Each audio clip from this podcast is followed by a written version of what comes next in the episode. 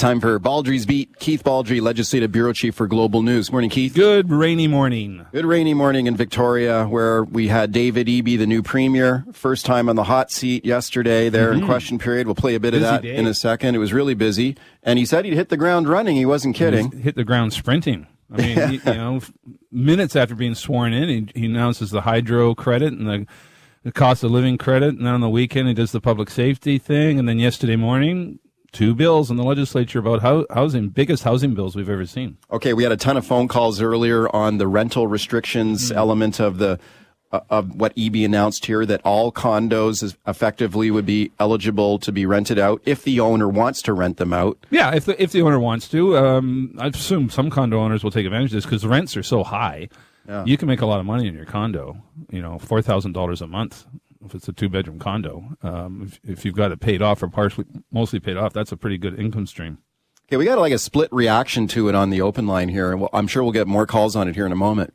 You know, some I thought people that, think I, it's a good idea, and others not so much. Yeah, I think the one of the things that was really good yesterday is dropping the age restrictions, right? On and yeah. and kids, like evicting a young couple because they had a kid. Let's talk about that, and let's, let's play a clip here of David Eby because one of the things he said, they're dropping these age restrictions in stratas except for seniors only building. you can still, and over. over yeah, if that's, that's still allowed. That's still allowed. Right. But the this uh, you, you, know um, you have to be over thirty uh, to, in order to live in a building is yeah. nonsensical. As is if you have a little baby, suddenly you got to leave. Yeah, basically these rules, rules, are, are gone. No kids allowed. Basically, here's what Eby had to say about that yesterday and why he wants to phase those rules out.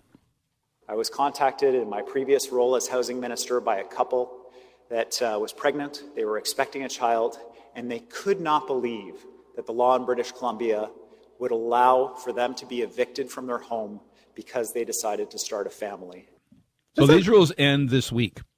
Um, the, the, housing initiatives yesterday are in two phases. The housing supply with the municipalities that'll yeah. start taking effect uh, mid 2023. Yeah. But these rules on condos come into effect once the legislation is passed, and that legislation will pass sometime this week. Right. So that would include the rental restrictions mm-hmm. and the age and the, age, and the age, age restrictions. restrictions. Like that scenario where he described there. You imagine a, a young young young couple moves into a, a, condo and then they have a, a child and the now you're now you're kicked out of your home. Strata council kick you out. Yeah, really? no, that's I didn't How even know that. does that was, happen? Is that true? Is that happen? I can't imagine it happening very often. But Eby cited a couple examples of people he knew were in that situation.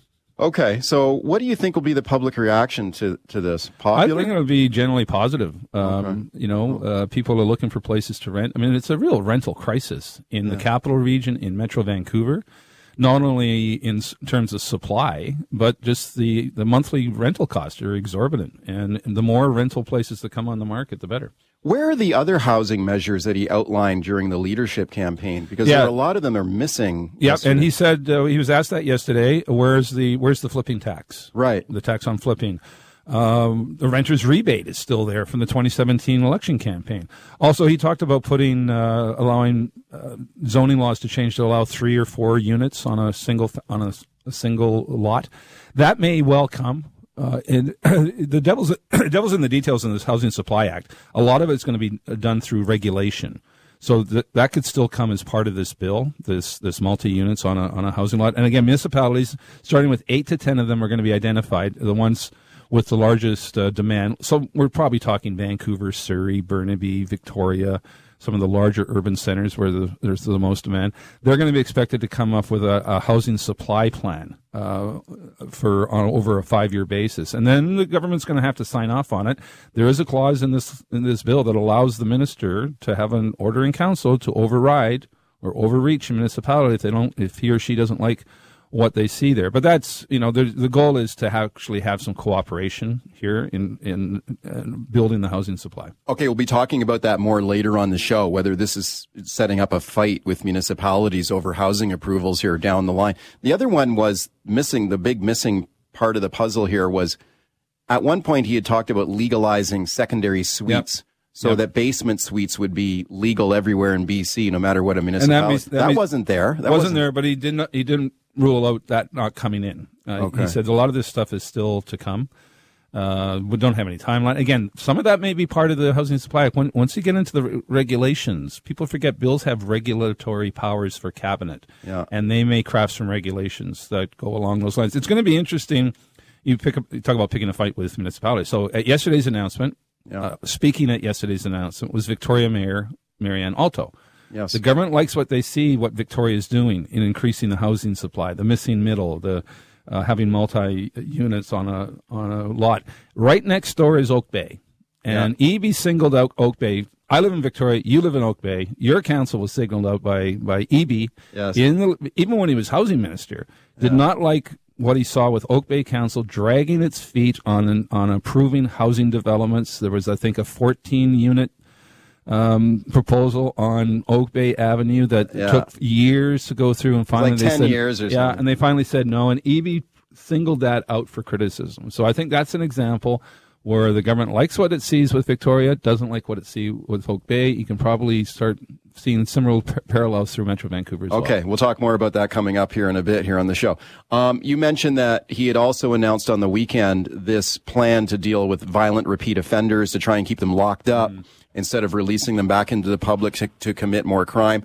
And the liberals on the attack on that in question period yesterday. So this is the first question period with Eby as premier. Listen to Kevin Falcon here, the liberal leader. He's going to, uh, you'll hear Falcon mention this outrageous armed robbery of the Cafe du Soleil in Vancouver. Where people, did you hear about this? Where people Oh, got yeah, stuck up. People having brunch, Yeah. and the two people get stuck up, they Right get held the up at middle the gunpoint. and their cell phones taken, their their jewelry. It was it was brazen to say the least. That's unbelievable. Yeah. I thought that was like I saw out of a movie, a Pulp Fiction movie. I think I saw that once. Yeah. Here's Kevin Falcon in question period going after Eby yesterday. And just yesterday, families having brunch at Cafe du Soleil on Commercial Drive were robbed at gunpoint by two armed individuals. And yet, for over five years, we've had this Premier, the former Attorney General, the Chief Law Operating Officer for the province of British Columbia, look the other way and doing nothing while victims have been assaulted each and every day. I guess he should get used to that type of attack. They're trying to tag uh, Eby as the soft on crime premier. That, Right. that was that was the message yesterday. Uh, they've got some familiar buzzwords which are effective. The catch and release uh, program. Um, I know you're an avid fisherman, but this is not about fish. This is about criminals now. Uh, the catch and release. And and again, it was interesting yesterday. David Eby's first question period. Uh, he was very low key. He Like, was, He, yeah. did not, and which I think was very deliberate. He did not take the bait. He did not get in the shouting match with Kevin Falcon or other liberals. John Horgan occasionally would get into a pretty uh, boisterous exchange with the opposition, and that's when you had all the shouting and screaming and, and speaker calling for order. That wasn't on display yesterday. At, I was sitting up in the press gallery in, in the chamber, and at times uh, straining forward, like I couldn't even hear uh, Eby. He was speaking he was so very softly. kind of low energy, I thought. And I think that was deliberate. Deliberate, okay. It was very deliberate not to engage in a raucous debate. He's not there today. He's giving a speech in Vancouver and a couple places. Premiers only go to one question period a week, so that was that was the last one I think we're going to see Eby in. Okay, Doug McCallum, yesterday, the former mayor of Surrey, found not guilty on that charge of public mischief. Let's go back to our exchange on the trial. Mm-hmm. Here, this Machine. is from an earlier show here a couple of weeks back. Have a listen. Tim, do we have that clip? But I'll tell you, McCallum has got good lawyers. Using his deep pockets, courtesy of the taxpayer, to get two pretty high powered witnesses to counter. That's what money pays for when when you when you hire the best lawyers. He's got one of the best lawyers around, Richard Peck, a well known uh, defense lawyer. I think he's going to beat the rap here. That's what I'm starting to think now. Yeah, I thought he was going I to beat agree. the I, see, you cut it off before I said I agree. Did you follow up? Did you say I you did. I'm- agree? I'm pretty sure. I did, we both agreed that because the video, the so-called smoking gun video, was anything but conclusive, uh, and then you had those doctors testify on on McCallum's behalf. It was a pretty, you know, pretty good case by the defense, at least to establish reasonable doubt. And the Crown didn't really put on a lot of compelling evidence. And then it emerged, and we talked about this. That it all began with this woman absolutely berating McCallum out of nowhere, confronting him in a public place and calling him names, dropping the F bomb a few times. It was completely unacceptable behavior that initiated this entire encounter. And I think it actually elicited some sympathy for McCallum when it Okay. found out that this all began with this woman going crazy on him. All right, it's Baldrey's Beat. Let's go right to your phone calls here. Brian and Surrey. Hi, Brian. Go ahead. Um, yes, hi. Hi. Yeah, I've been uh, living in a condo for about uh, seven years now. I was on council for four years, and we are 19 and over. But I would say the youngest there right now is probably around 65 or so. But we, uh, our our units are worth a million dollars or more. We have 700 something dollars in up strata fees. We have a lot of involvement of the people living in the building, doing garden work and, and fixing things, changing light bulbs, all kinds of stuff, just to save us money because our insurance is, always going up. We need a new roof within the next one to three years. It's going to be probably half a million to a million dollars, et cetera, et cetera. It's, it's a 94, back in 94, the building was built. There's ongoing costs. And I have, so there's a real interest in our, in, from everybody in our building and putting their time in and, and looking after things. And I'm really concerned about what this, how this is going to affect us. What What is your concern? What are you worried about? because people that are in there really care. People are in there to put in their time. People in there volunteer, and uh, you know when people are renters and they don't have that kind of input, uh, and all kinds of things in our building, I just don't think they're going to have the same attitude. Well, Okay. Was I wouldn't think it's suddenly everyone in your building is going to become a renter. You know, does if you've got thirty units and suddenly four become renters, does that really change things in a really negative way? You see, th- here's the thing, though. Like, you know, a lot of these, like he's just described there, that a lot of these strata counselors are volunteers, mm-hmm. right? They're volunteering in the building. And now suddenly, you know, you get someone who's having parties late at night. Now they're responsible for going and knocking on the door and dealing with it because the landlord, the owner, is absentee and not around. This is what they're worried about, right? So another thing they're worried about is how do we get rid of a bad tenant? And Eby has promised to give them some new some new powers to do that. That's long been a concern for landlords. How do you get rid of a bad tenant? Yeah. and that's that's obviously. I'm not sure about the party thing. I'm not sure suddenly everyone's going to start partying in condos because of this thing.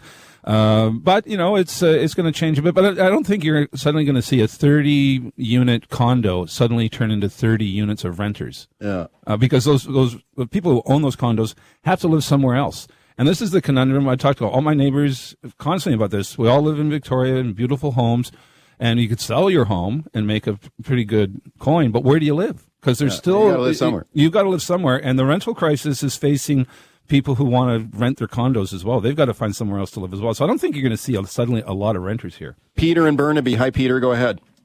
John, you're speaking out of both sides of your mouth. You just said you don't see a big turnover, and yet the first thing that came out of your mouth this morning was the supply issue. This isn't going to impact supply. The, the, the progression of the turnover to those units becoming rental units is going to be so long in the future that prices are going to go up in the meantime. That's again going to affect uh, rental. Look, I, I am a council president. I've lived in a condo for seven years as an owner. I'm also a landlord. And I can tell you that uh, in our building, tracked over seven years, 30% of our building is rentals.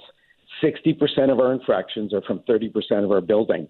This is taking units that were self managed, as was alluded to by your previous guest, Mike.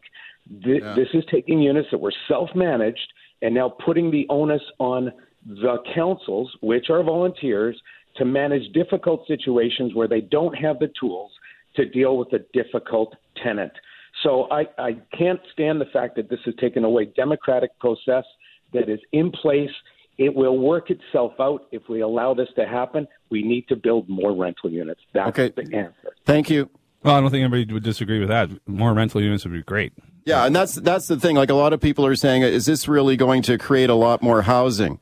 You know, I mean, Well, there's- are there really that many of these condos sitting around empty? The stats we got yesterday: three hundred thousand strata units. It's kind of hard to believe there's that many condos sitting around empty. No, no, those those are not empty. Those are just those are filled. Oh, those are the Uh, ones so that have the rental there are tw- restrictions. okay. There are twenty nine. No, there are twenty nine hundred empty condos. Right, 29 that can't, yeah. that can't be rented. Right. And that's the goal is to turn those twenty nine hundred empty condos right now into rental properties. Rick and Nanaimo. Hi, Rick. Go ahead.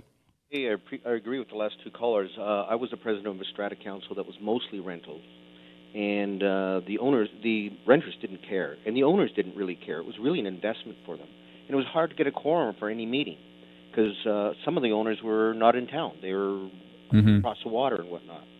Um, renters made a mess of the owner's unit. Really, not Strata's problem because that's the owner's problem. Um, but they also made a mess of the outside, which becomes a strata problem because it's uh, on our common property. All kinds of issues. I moved to one that's got rental restrictions. 100% different. I'm on the council of that one as well. We have very little problems. It's really easy to manage. I agree with those two callers. Okay, Rick. Thank you for thank you for that call. Sorry, sorry, out of time. Yeah, I, again, renters get a bad uh, name here because of some bad apples. I live in, in, Victoria, in Fairfield. Right next to us is a fiveplex yeah. for 30 years. Um, many t- turnover in tenants. We've had, had one bad tenant out of probably dozens over the years.